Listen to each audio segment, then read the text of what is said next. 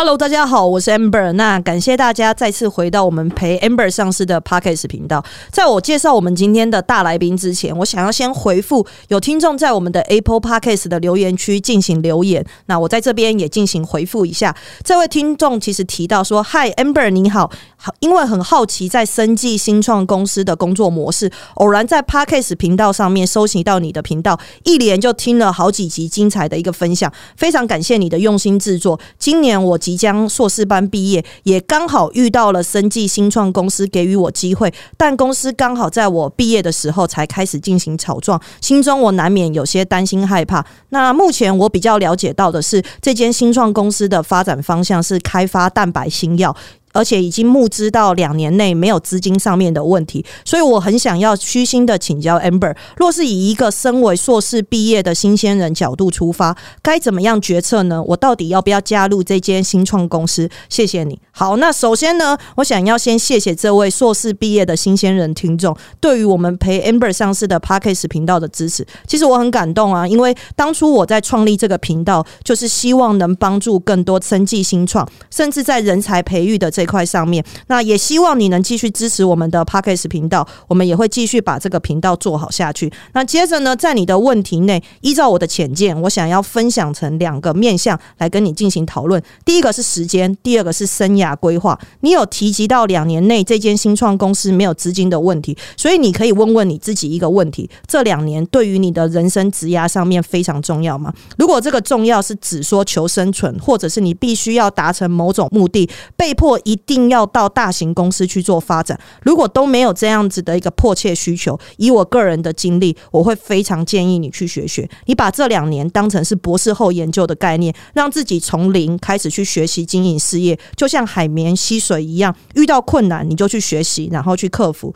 只要这两年下来你能存活，那你的经验值一定会比你同年龄的同学大幅的增长。在台湾硕士生的训练下面，就是老师给你一个题目，然后跟你说你的。Hypothesis 是什么？实验的方向下，你要做什么实验？每天就在做一模一样的实验，然后写论文毕业，没有实质的跟业界进行对接的经验。所以，如果以这样子的身份在进行大型稳定的公司就职，虽然也很好，对你的整个企业中，你就是一个小螺丝钉的概念。你负责一件事，常规的一直去做，跟你在念博士班其实没有太大的差别。对我来说呢，在多元面向上面的学习其实是非常有限的。但好处的是呢，你可以快速学习到大公司的视野，跟使用到更多的资源系统去成长。那这件事情就见仁见智了。其实我也觉得，在台湾做新药开发的公司都非常的不容易，他们已经有很多值得你学习的地方。以前我在外面分享的时候都说，人才其实要做跨领域的分享，但是这是有时间过程的，从深度。广度再到深度，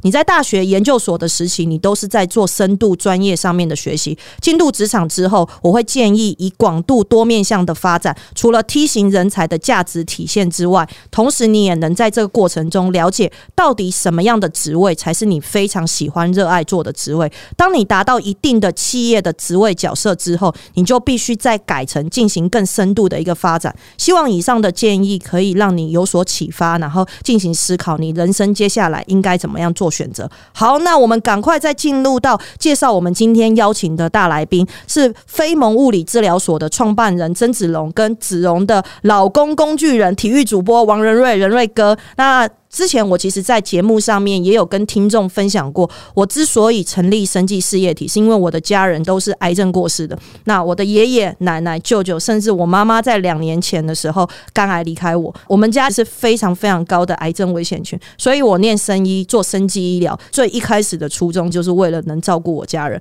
为什么会说这个呢？因为前阵子子荣的物理治疗所才刚成立，那两年多前我认识子荣，然后他跟我说他想要开物理治疗。一路到现在，我看到他的目标实现，也跟大家分享一下。就是子荣，因为本身其实是呃离癌的患者，所以他深深的知道就是癌症患者的一个痛苦，所以他用他自己自身的资源跟努力来打造一个可以给呃患者术后照护的物理治疗所。这样子的愿景跟初心，真的真的令人非常的佩服。那另外还有一件事情让我非常感动的，其实是当创业家在创业的过程中有另一半的支持是非常重要。要的一件事情，不然创业家其实都非常的孤单。好，那任瑞哥就是在旁边支持跟陪伴的子荣，然后等等也可以请任瑞哥帮我们跟听众分享一下什么叫做老公工具人。好，那在接下来我们是不是就请子荣跟任瑞哥分别做一下自我介绍，跟我们听众打声招呼？那我们就先从子荣开始。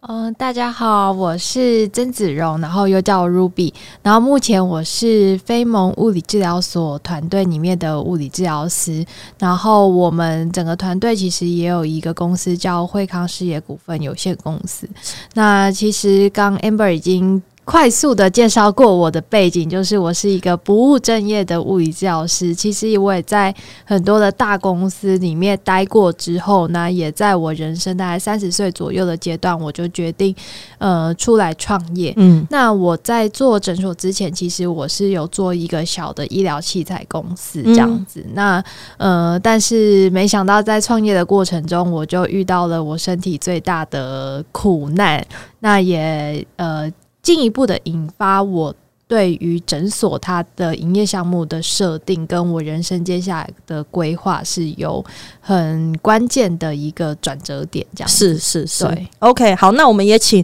任瑞哥稍微跟我们听众做一下自我介绍。好，Amber，各位听众朋友，大家好，我是王仁瑞。那我是待当了二十几年的体育主播，可能大家对我的声音会有点熟悉哦，例如是。这就打了游击方向，游击手接到之后先传二垒，再往一垒送，这是个 double play。所以可能对我的印象啊，我想 Amber 都笑。那或许他可能突然打开电视的时候，听到大联盟或者是哪一个职棒比赛有我的声音。那这边呢，今天我完全不播报职棒，不讲体育，跟 Amber 还有 Ruby 一起来来跟大家分享。我们包括了 Ruby 刚刚提到这个他的创业过程，还有他诊断呢。在生病的这段过程呢，我希望能够给大家一些很棒的建议跟参考。哇，好棒啊！应该大家都是听着他的声音长大的，长大这件事情我没有讲哦。换谁没有问题，我已经习惯。OK，好，那我相信听众们，因为对于其实我们之前的来宾都是单一个来宾，然后我们这一次是特别邀请两位一起上我们的节目，所以当然不免俗的，我们要先分享一下，就是偶像剧般的人生际遇，然后可以请，就是我先直接请陈瑞哥分享一下，怎么样从相识相恋到决定结婚的一个整个历程，可以请陈瑞哥分享一下吗？其实我跟 Ruby 的认识真的非常有趣，有的时候真的大家说什么缘分天注定啦，是你的就是你的，还真的是这样子。你看我到了四十多岁才认识到 Ruby，而且真的是因为什么呢？因为紫微斗数哦，真的，所以不是体育主播认识 Ruby 的。体育主播，因为 Ruby 也就是我的这个岳父大人，他是每天早上都会打开电视看。我们的这个民事大联盟的比赛，那 Ruby 可能早上起来要出门的时候看到那个声音，可能会听到，但是他从来不认识我。是对，我觉得跟他认识真的非常有趣，因为在二零一九年三月的时候，那个时候我是单身，然后也没有女朋友，然后觉得，哎，这个人生可能就这样，就单身吧，也没有什么结婚的欲望。结果我的紫薇斗数老师跟我讲说，你大概国历五月会遇到正缘，而且五月二十号前后呢，你会跟你的这个心仪的女女生对象呢去约会。我跟 Ruby 真的五月十五号认识，五月二十一号第一次去约会，非常神奇。二十一号是你安排的吗？诶，真的是天注定，因为那天刚好是礼拜天，就这么巧。我不可能礼拜一约他出去，也不可能。那礼拜六当然也有可能，所以我觉得这一段也还蛮神奇的。我觉得每个人的人生际遇，真的原先我们并没有这样想，可能有一好久以前有好几次有想结婚的对象或者是 intention，但最后没成。我想算了，就这样。结果遇到他之后呢，没想到。真的是我生命中的红宝石。是 OK，那我们换 Ruby 分享一下，就是因为其实我比较想要了解的是，呃，时间跳到就是你被诊断的那时候，就是呃，你对于当你发现你被诊断之后，然后对于你们的整个感情的部分，到后面你真的下定决心要跟任瑞哥结婚，这一度的心路历程，你可以稍微分享一下吗？嗯，我觉得以一个病友的身份而言，尤其我又是年轻型的癌友，对，那。在我人生三十一岁的时候遇到癌症这件事情，我觉得是蛮震撼的。那所有我们原本呃，大家会有所谓的结婚生子，然后就是每一个人生里程碑。对，但是在那个当下，其实全部都被打乱。没错，我也不知道怎么去安排，包含我的生活与工作。所以对他，我们那时候也才交往快要两年，我就其实我蛮明白跟他讲说，就是我也不会死拖活拉要你留下来。就是如果你想要跟我分手的话，我觉得就我是可以接受的，我们就分开。我不想耽误你，但我也觉得他蛮好的。就是，嗯，我觉得跟他在一起之后，这一路就是不论是我生病创业，那我觉得他会是一个我人生跟我心灵很重要的一个支柱跟伙伴。所以走到现在，我就是觉得，嗯，真的是很感谢选对人了。嗯，对啊，这个真的很棒，因为其实老实说，就是这个过程中一直挑战的其实是人性的部分。对，那但是我觉得真正对的人，他会呃理解你，然后愿意留下来陪着你。我觉得这件事情很重要，不论是在创业还是在呃面对疾病上面这样子。好，那呃，所以有没有罹患疾病这件事情，对于你的人生规划上面有没有造成一些影响，或者是打乱了你原本呃可能以前我很坚持要往什么样的人生走，那之后又改成什么样子？这段可以稍微分享一下吗？嗯，我觉得一直以来我的个性其实就是我一定要在每个阶段我都有目标，对，无论是任何的工作，对，要不要转职或者是换工作，全部都是有设定好达成的目标之后，我绝对会达成，我才会离开。对，那创业这件事情，其实它一直是在我心目中是一个。一个很想做的事，对。对，这可能也是跟我家人、我父母他其实他们也是白手起家，也是是做成衣业的，是，所以我觉得是耳濡目染之下，我也希望期许我自己也能够像我父母一样，能够有自己的一片天。对，那是生病之后，我觉得，嗯，呃，毕竟面对的像是生命这件事情。我会觉得说，人生你去取舍，其实健康才是最重要的。嗯，对，真的。但是当我已经开始追随这一些治疗的目标，我好像渐渐已经在维持康复期的这个阶段的时候，我又会开始思考我人生的价值。那但是。我现在反而是把我的生病这件事情当做的一个启发，嗯，然后我把我人生价值，嗯，去设定在帮助他人，我一样可以达成我创业的目标，但是它重点是在做让我觉得有。呃，生命价值的事情。最近，因为呃，我去年年底的时候生了一场大病，然后呃，我也真正以前我都很铁齿，觉得就是就是冲冲冲，然后呃，消耗我自己的健康来换取更多呃，可能事业上面的成长跟成功。但后来我也真正的发现到，人最大的资产其实就是这个身体。当你这个身体没有的时候，你想要做什么都后面都是零的啦。对，然后甚至是我也蛮能认同子龙刚刚所讲的。其实我觉得人活在世界上面，就是呃，你可以在你这辈子上面做到某种的价值，而且这个价值是可以帮助到更多的人，然后帮助这整个产业或者是社会达到进步。我觉得这个和不枉费我们。在人世间短短的走一遭，甚至是把你的价值去做呈现。好，那反过头来，我也想要问一下任瑞哥，当时你知道子荣被诊断出来之后，那你当下的第一个心情是什么？后来是怎么样决定？还是其实你根本没有考虑，就是确定就是这个人，我就是要跟他走下去，不论他做什么事情，我都一直支持他。可以稍微分享一下吗？我觉得其实就是认定他。那当然，我觉得他遇到这样的情况，我们都非常的 shock，因为毕竟子龙他呃，对于自己身体的保养、运动或者是饮食，他都非常注意。对，那我们也会很好奇的说，诶，他这么年轻，这样的情况也没有家族病史，为什么会得到癌症？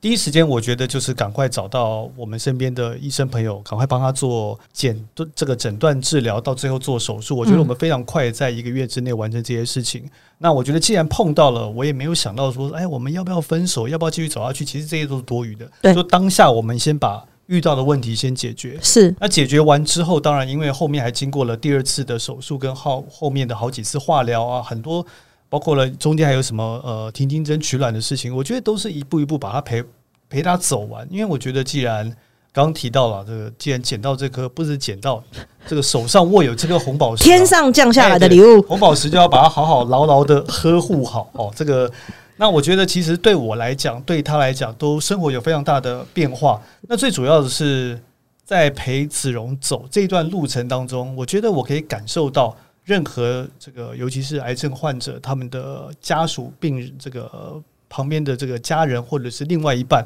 可以感受到他们对于呃自己身边最亲密的人呢得病、生病、确诊的时候，他们的心情，我觉得。怎么样呢？我应该更有耐心去陪他走这一段，甚至是我们一起去找出更多的呃，怎么样能够快速的恢复，或者是怎么样对他健康是最好的情况下，我都愿意去去找很多资料，去看很多书，去问很多人。那甚至到现在他健康了之后，我觉得我也变成了一个乳癌防治的义工。我身边很多的女性的朋友、同事，我说。你看我老婆 Ruby 这么健康，她都有可能会得到。我希望你们每次在做健康检查的时候，要更细心的对于自己的这个身体部分，尤其是譬如说乳房摄影啊、超音波，你们要自己去做检查。那无论男生，我说你们的女朋友、你们的老婆、妈妈，我我觉得我非常认真的去想要，也去宣导对于乳癌这个确诊的时候，或者是没有确诊预防的时候呢，这方面的一些。呃，挑战，我希望能够帮助到更多人。嗯，其实我觉得，呃，两位其实已经变成是这个方面的一个 role model。然后，我觉得以仁瑞哥的角度，你可以有更多的分享，因为可以让很多就是家里面在陪伴着这样子的呃患者的过程中，家属的心态其实是非常重要的。因为呃，我们每次都讲嘛，就是家属一慌乱，他会让患者更慌乱，而且是更害怕，因为大家都很害怕，我我没办法 control 我自己的身体。然后我身旁的人更紧张的时候，我就想说，完了，我是不是是不是真的要跟大家 say goodbye 了这样子？所以我觉得，呃，如果今天仁瑞哥以你的角度的话，你会有什么样的建议给就是这些陪伴患者的家属，然后一些建议的一些部分？我觉得患者一定是非常的紧张、彷徨，甚至是不知所措。对，那即便呃身旁最亲的人。你也感觉到，譬如说啊，为什么是我们，或者是为什么这么的呃不能理解？那你也可能也会恐慌跟不能理解。我觉得其实这个时候最主要的是，你还是要保持冷静跟镇定，因为我觉得既然发生这样的事情，你再怎么的恐慌跟不知所措，是对这件事情是没有帮助的。嗯，我觉得你要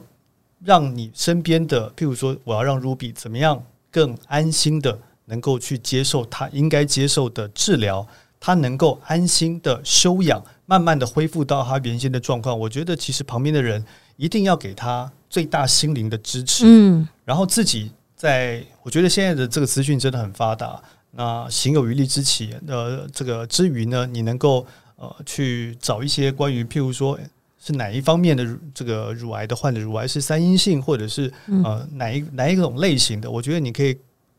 充实自己，那不断的给自己旁边的这个另外一半呢，最大的精神支柱跟帮助是。这个分享真的非常的棒，也能帮助很多。就是呃，现在在陪伴呃癌症患者的家属上面，可能给他们一个做指引的一个部分。那我们回到子荣的部分，就是刚刚其实你有分享到，就是其实并没有因为罹患癌症停止了你的创业的计划，反倒是借由呃更确定了人生的志向，想要帮助更多人。所以，我们现在是不是请子荣分享一下，就是呃介绍一下非盟物理治疗所的创业理念及你们有提供哪些服务？那有哪些的？呃呃，就是算是客户可以去找你们去使用你们的一些服务的部分，这样子。其实我们非盟物理治疗所“非盟”两个字是 female 加 wellness，对，所以其实就会知道我们是女性健康。那呃，应该是说源头，我原本就想要做诊所，在我生病之前，然后我想要做的也是女性健康，但比较偏向呃尿失禁的这一块的市场。其实我是有看到一些这这部分的一些痛点，然后我觉得。都没有人在做，然后就本来就是想要很开心，就想要开始着手，但没想到就是因为也许老天爷有他的任务要交代给我，所以我就转而嗯，毕竟在治疗的过程中，我觉得我物理教师的专业其实帮助我走过很多呃治疗的副作用，那我也确实因此受益。但我有看到很多的癌友姐妹在这一块，他们。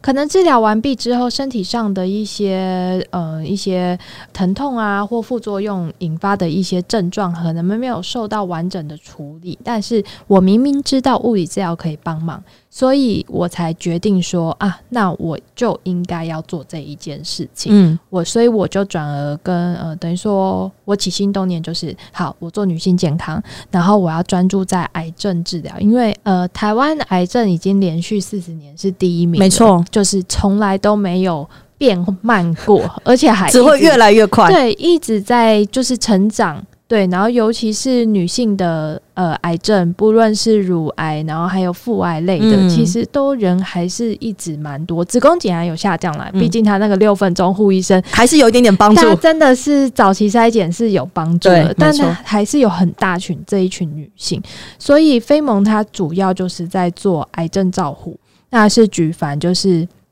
呃，比如说，因为癌症治疗的一些呃关节粘呃关节的角度受限啊，然后疤痕的粘连啊，甚至是淋巴水肿的这些议题，我们都可以做处理。那呃，毕竟女性健康范畴很大，那我们是先挑几块，就是创业嘛，总是要先挑一个很重要的去聚焦做。对你做好了之后，你再慢慢的去拓展你的那个触手。所以我们第一阶段就是先把癌症这件事情做好。嗯那我做的时候，那我就会拉了很多不一样的资源进来，比如说，呃，我会有讲师可以去做，嗯、癌友给他们喂教，嗯或者是说，呃，有一些嗯体验的活动，比如说比较会让呃癌友他们有一些身心灵的放松，然后甚至是有心理咨商师，然后营养师。其实我是更期许我们的诊所就像是一个 I U 的平台一样，我可以。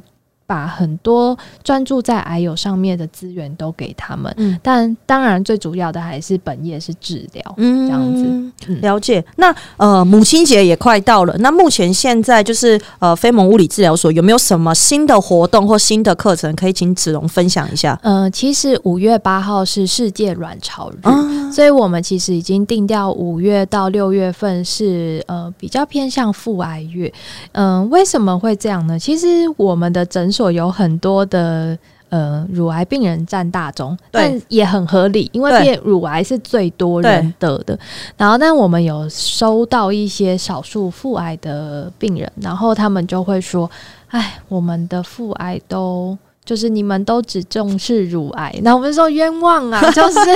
每个人都是一样，都是我们想帮忙的，只是说大部分我的确有看到大部分资源是。放在乳癌上面啦，那所以我们五六月份就会开给腹癌类的，我们会有每两周一次的，呃，就是卫教讲座嗯，在周末，然后我们从五月十五一直到五月底，我们会有公益门诊，哦，对，那就是至少是否咨询，是。对，就是说让大家至少知道你应该要怎么去照顾自己，就是在离癌之后的一些治疗上面的不舒服，你可以怎么去照顾自己？那是除非是真的需要进到治疗，那我们就会再进行下一步这样。所以，如果要以后要对接你们的情况下面，就是直接到你们的粉砖，或者是有什么样的方式可以让癌友更快的呃认识，就是非蒙物理治疗所，或者是呃对接到你们。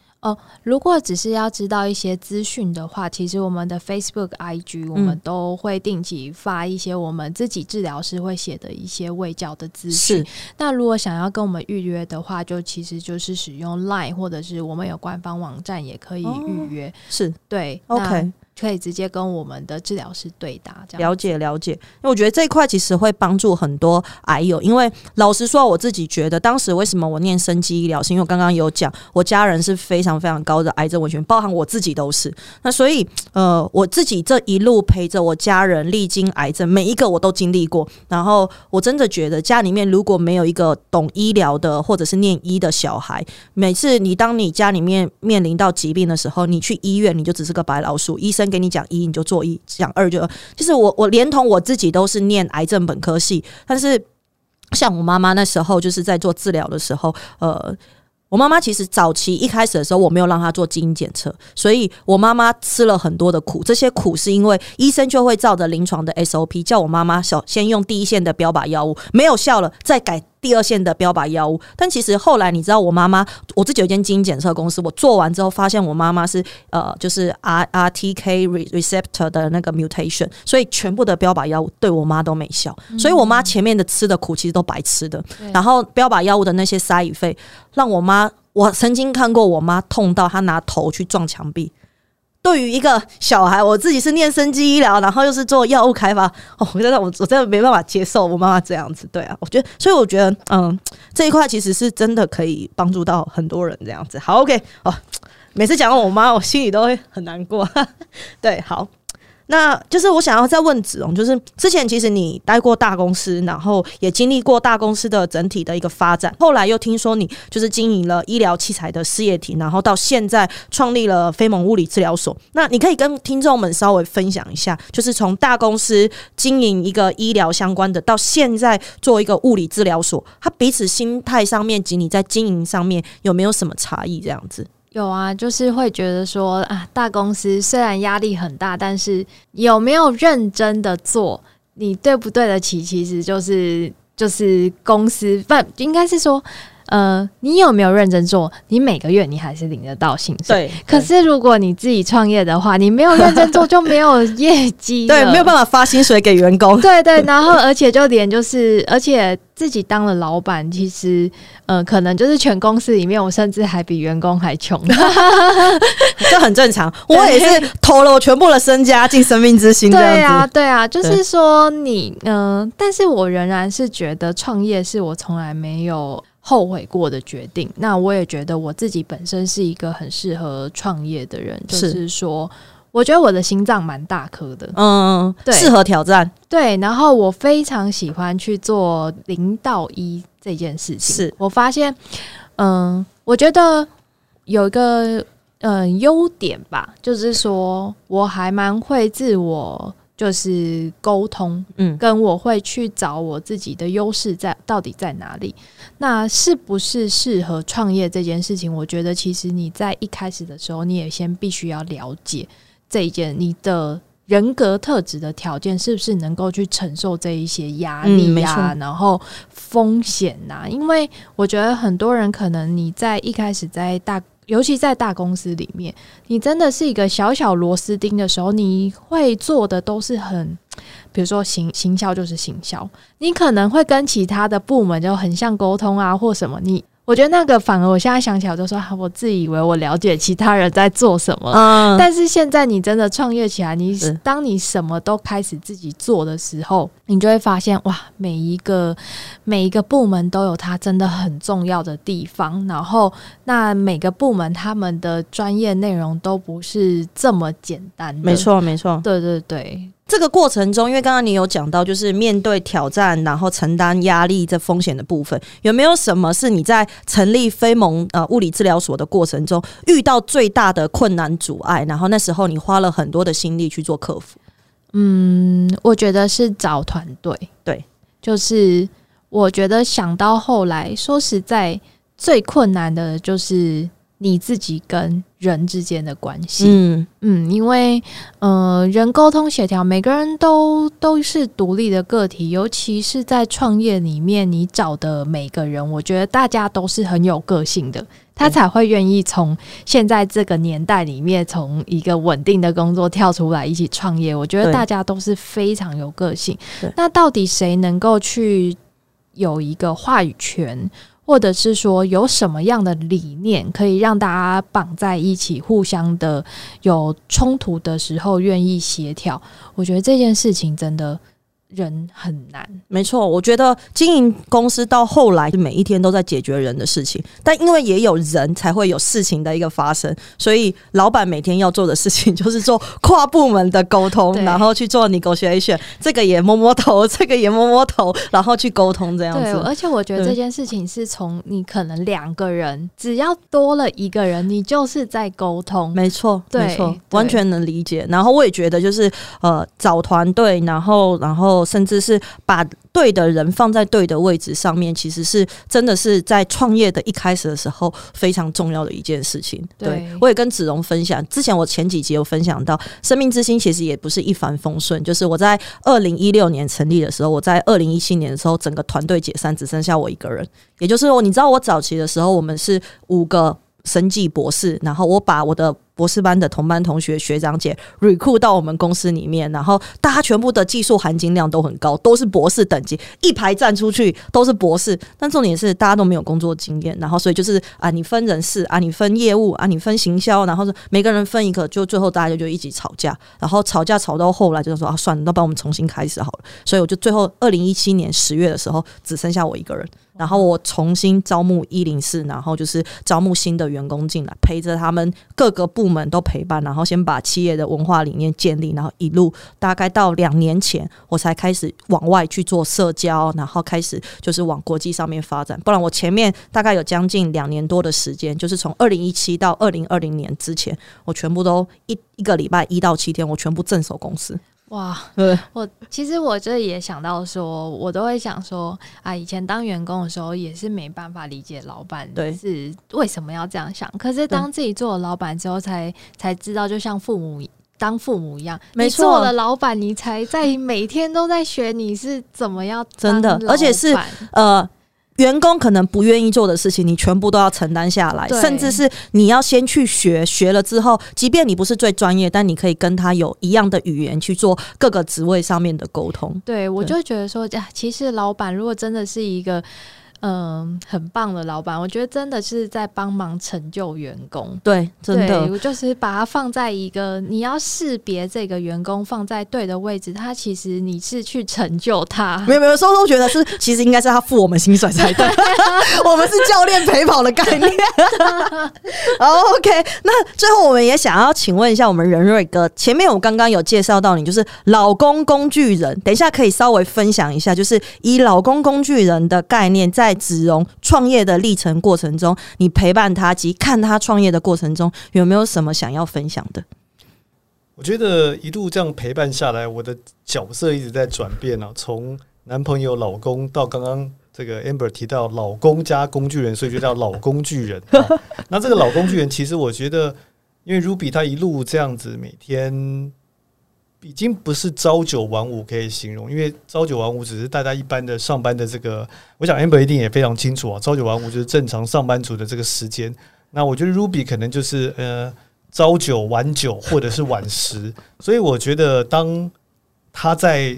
做任何他公司目前的一些宣传，或者是他任何内部的大小事在做的时候，我想怎么样去分担他的压力，然后给他一些事实的建议，或者是我也能够提出我自己的一些想法，能够帮助他。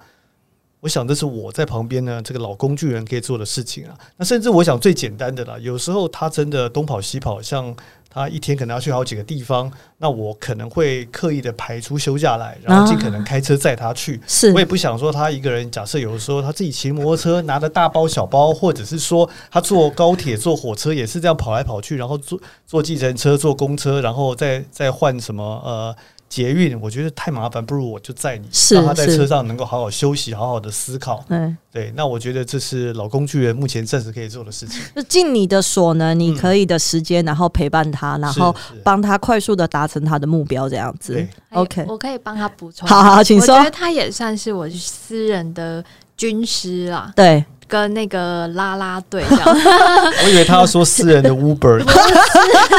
他可以变成是你的心灵上面的出口。对，因为我觉得有些话你真的也是很难去对外人，即使是很亲密的，比如说上工作上的伙伴，我觉得他毕竟。嗯，大家还是工作上的连接比较多，所以有一些我内心并不是生，只要挂上老板，我们就是非常的就是坚强。其实也是无时无刻都有那一种嗯很脆弱的那个时候，我觉得我会，他都会鼓励我身边的人，就就是我先生会给我开导，嗯啊会给我一点正向的能量。那我觉得，当我将被激励的时候，我又觉得 OK，我的那个燃料又起来，energy 补足了，又可以继续往前冲刺。没错，没错。所以就是我觉得他自己也有点谦虚啦，就是说，我也我觉得在创业的这个路上，我觉得我还蛮幸运，有一个人他是有在我的背后去 support 我。对，对，我觉得这这件事情真的很重要，因为我前面一开始有讲，其实我觉得创业都是非常孤单的，因为你把你全部的精力，一天二十四小时，一周七天，甚至一年三百六十五天，都投在创业这件事情。那这个过程中，其实你减少了很多陪伴家人的时间，很多自己的时间，基本上面你的全心全意都只有在创业这件事情上面。但一样，我们都是人，我们也需要有一个心灵抒发，甚至是心灵慰藉，甚至是一个心灵港口的概念。对对，那这时候身旁的那一个人就变得非常的重要。如果他能一直不断的持续给你，你就有无后顾之忧，然后不断的往前冲刺这样子。好，OK，那最后我们不免俗的就是要请子荣稍微跟我们线上的听众进行分享，因为我们这是一个呃为生计打造的创业节目这样子。那我们希望就是由呃来宾，然后本身是创业者，然后来跟我们线上的听众进行分享，就是一段你的心路历程，或者是一段你可以提供给创业家的话，不论他现在是不是呃准备要创业，或者是正在创业，或者是正在地狱里面这样子。对，那这些东西有没有什么一些话，或者是一段想法或一个故事？你知道之前还有来宾上来分享一个圣经的故事，然后给我们的来宾，给我们的听众这样子。那不知道子荣这边有没有什么可以分享的？嗯，我觉得我的蛮简短的，不过这我基本上每天我都有在做。就是我觉得创业家都会，其实会很常怀疑自己。嗯就是我不知道我啦，我觉得说有时候那种痛苦啊、挫折是很多，它袭来的时候，你会怀疑自己。可是永远都要记得，就是莫忘初衷，就是说你为了什么。而选择创业这条路，我觉得你要时常的去回想你那个初心。对，呃，虽然这有点老套，但是我觉得我有时候在我觉得很痛苦、怀疑自己的时候，我就会好好的静下来，然后我会再去想一次，我当初为了什么，我嗯想要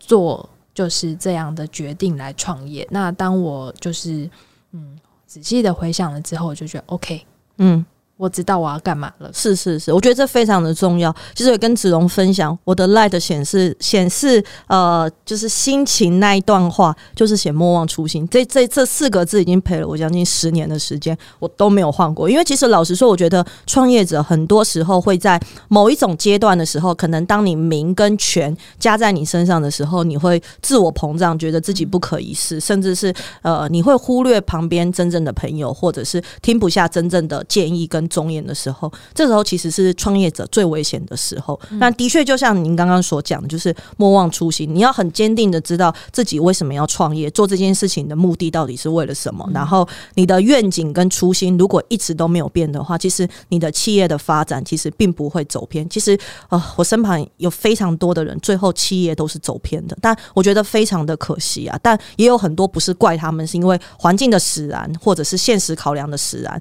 导致他们变成这样子。对，好，那我们也请仁瑞哥有没有什么可以跟我们听众分享的？就是在于，就是如果他今天是创业的话，你有什么可以给他建议的？我拿我常常播的棒球比赛来做例子哦，是我播过两千多场棒球比赛，是，即便今天跟明天是同样两队同样的阵容打，但打出来的分数结果是不一样的。是，那我这边呢，其实也想跟大家分享的是，任何比赛不到九局下半，不到两人出局，不到最后一个出局数结束之前，落后的一方绝对是有机会逆转的。所以跟大家分享，那也是常常跟子龙提到如何坚持下去，打到最后一个出局数，比赛的胜利才会出现。就是跟。灌篮高手里面的安西老爹说的，不到最后一分钟，比赛都还没有结束，就是持续坚持下去。好，那我们今天节目也差不多到时间了，那我们再次的感谢飞盟物理治疗所的创办人子荣跟体育主播任瑞哥。那我相信大家一定都跟我一样，除了很羡慕他们的爱情长跑不离不弃外，也对于他们的创业甘苦谈满满的收获这样子。那我相信子荣跟飞盟物理治疗所其实都是带着使命，然后继续往前，继续发展。其实会造福非常多的癌友这样子。那今天这集呢，我们也准备要结束了。如果听众未来还有更多的问题想要询问子荣或者是仁瑞哥的，也没有问题，可以在我们的 Apple Podcast 的留言区进行留言，那我们会再做询问，也是一样，在下一集我们会进行听众的分享跟解答的部分，这样子。好，一样，始终希望我们都可以利用这样子的一个平台进行交流、学习跟成长，